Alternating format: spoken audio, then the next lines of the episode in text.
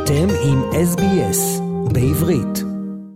Our guest today is Dvir Abramovich, the chairman of the Anti-Defamation Commission, which is the Australian legal civil rights organization fighting anti-Semitism. Shalom, Dr. Dvir Abramovich, and welcome to SBS Shalom Australia. Hello, Nitza. Please call me Dvir. Dvir, I'd like to talk to you, especially when uh, we are so close to the International Holocaust Remembrance Day, about the resurgence of anti Semitism around the world, and in particular in Australia. How can we combat it? That's, uh, that's a very good question, uh, I think there's no uh, magic formula or a recipe for dealing with uh, the oldest hatred and this ancient disease. And I think if people uh, thought that uh, 2022 was um, bad and that it could not possibly get any worse, I think they'll be wrong because the tides of anti Semitism continue to rise higher and higher as we find ourselves at the center of the storm. And I would say that the picture ain't pretty. There's a malevolent shadow is stalking our nation, and we've got almost daily reports of Jews being harassed and abused, uh, either online or in the real world, at work, at schools, and the list of incidents is too long. I'll just give you a context. The coronavirus of the last uh, few years uh, dialed up the rhetoric and really fanned the flames. We had newly created online chat groups here on extremist friendly platforms like Telegram and others. And they not just contain the usual myth of Jews creating the pandemic, but also threats of violence against our community. So the kind of scapegoating, the kind of slow burning poison that is amplified in cyberspace. And let's let's remember that social media is the greatest propaganda machine of anti-Semitism that the world has ever seen. So I think Jews feel like they're under siege. There are many parents who are afraid, and with good reason, because they know that there are many Jewish students today at public and private schools who are being harassed and intimidated and abused simply for being Jewish. Why do you think? I mean, you did mention the social media and COVID, and I think the economic situation around the world is not uh, uh, so promising at the moment. But why in Australia? I don't think we're isolated the global trends. And if you look at uh, every single country uh, across uh, the globe, there's been a steady and dramatic rise in anti Semitism. I think there's a few reasons. I think that uh, the internet has given every bigot a megaphone so they can amplify their toxic and their poisonous rhetoric and they can spread their falsehoods and their conspiracy theories instantaneously uh, inexpensively and anonymously. That's one reason. I think the other reason is that we have too many social media posts, whether it is on Facebook or Instagram or TikTok, that are not being monitored and are not being uh, controlled properly by the big tech companies. The other issue, I think, which is very troubling, is that it seems that anti Semitism is uh, normalized. And the one thing that we haven't spoken about is that uh, a lot of people are using the anti-Israel, anti-Zionist uh, cover to promote and to spread classic anti-Semitic myths. You know that uh, the Jews are greedy, that the Jews are, uh, are money hungry, that the Jews are cruel and vicious. So we often see what we call old wine in new bottles. Israel has now become the big Jew, and there's a growing hostile climate and environment for Jews here. So, do you connect it to the anti Israel sentiment? Absolutely. I, I think uh, a lot of people would say, look, uh, we are not uh, anti Semitic, but we are anti Zionists. And let's make something very clear hatred of Israel leads to hatred of Jews. Anti Semites attack us not for what we do, but for who we are. And I think that you know it's it's almost as if anti-Semitism and anti-Zionism working together in concert.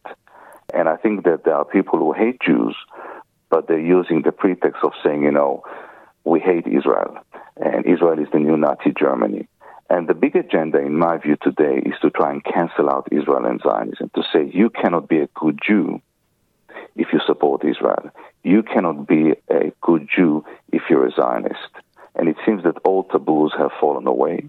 Hating Israel is becoming normal, whether it is through the BDS or whether it is through the demonization of Israel. So Jews are, in a sense, facing this uh, tsunami of hatred of all fronts from the anti Semites and from the anti Israel and anti Zionists.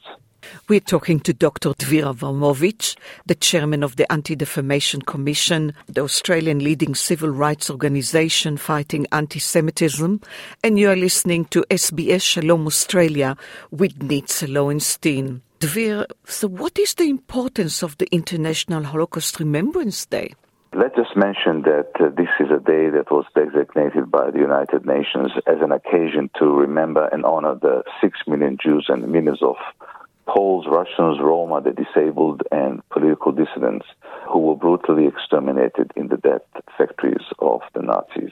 I think that the Holocaust a reflective moment for us to take stock of what's happening and to actually reflect on what we can do. It's to me, it's always been a, a call to arms. It's been a rallying cry for us to make sure that never again doesn't become empty rhetoric. I think that the Holocaust teaches us numerous lessons. I think the first one is that there can be no greater failure than silence, and that silence is complicity. I think it was Bonhoeffer who said, when you don't say something, you're saying something. And when you don't do something, you're doing something. So the Holocaust carries important universal lessons that should be ingrained in our collective memory. And I always say that the horrors of the Holocaust did not begin in the gas chambers.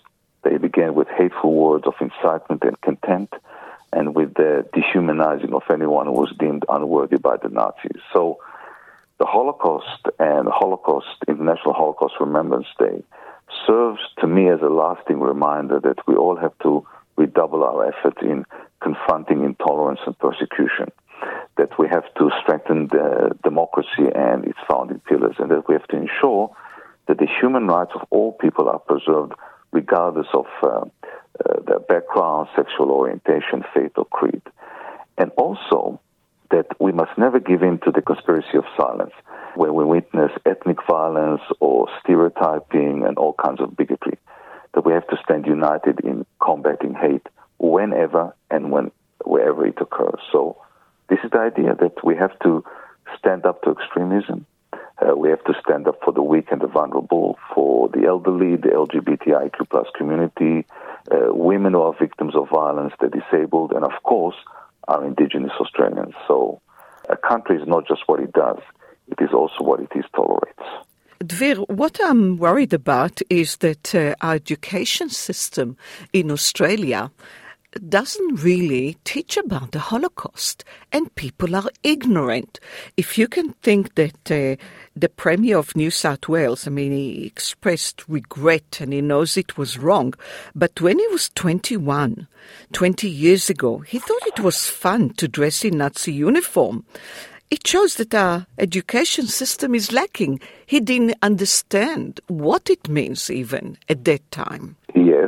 I'll have something to say about uh, the, the Premier in a moment, but I do want to sort of give something positive, and that is that over the last uh, two to three years, there's been a movement in Australia, and I've been one of the people uh, leading it, but there have been also other uh, organizations, individuals who've been advocating for it, and that is the, the importance of Holocaust ed- education.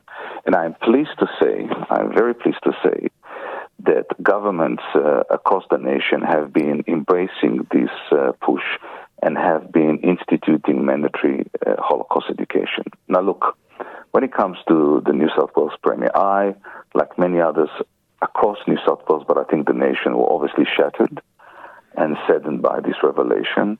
Uh, as I said at the time, wearing the Nazi uniform at any age is shameful.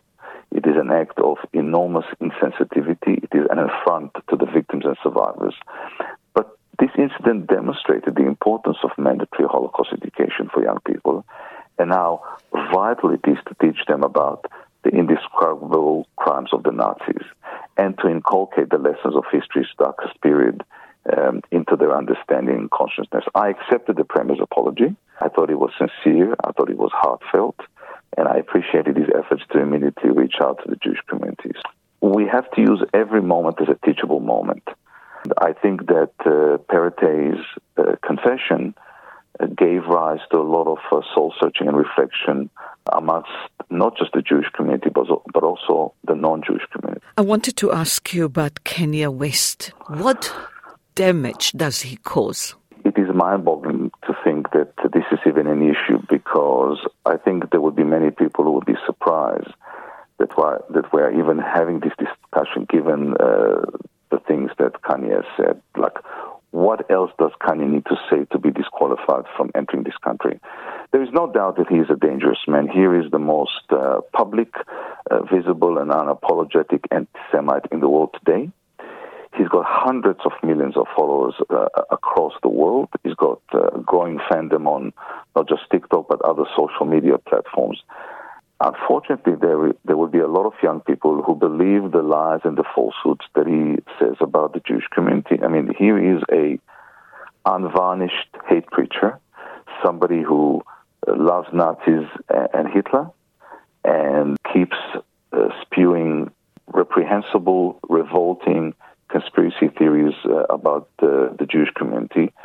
And we in the Jewish community know from history that you always have to be vigilant that words can very quickly escalate into real life violence. And when people are constantly told by somebody like Kanye that the Jews are bad and that the Jews are evil and that uh, they control the media and government, you know, when they're fed all these uh, conspiracy theories, they may feel emboldened to demean, to degrade, and to carry out attacks against the Jewish community. So all it takes is one person hearing Kanye's rants against the Jewish community to say, I need to do something about this community. So I've called on the Minister for Immigration to deny Kanye's entry when he applies for visa because we need to send an unequivocal message that uh, any form of racism, any form of intolerance will never find a shelter in our country.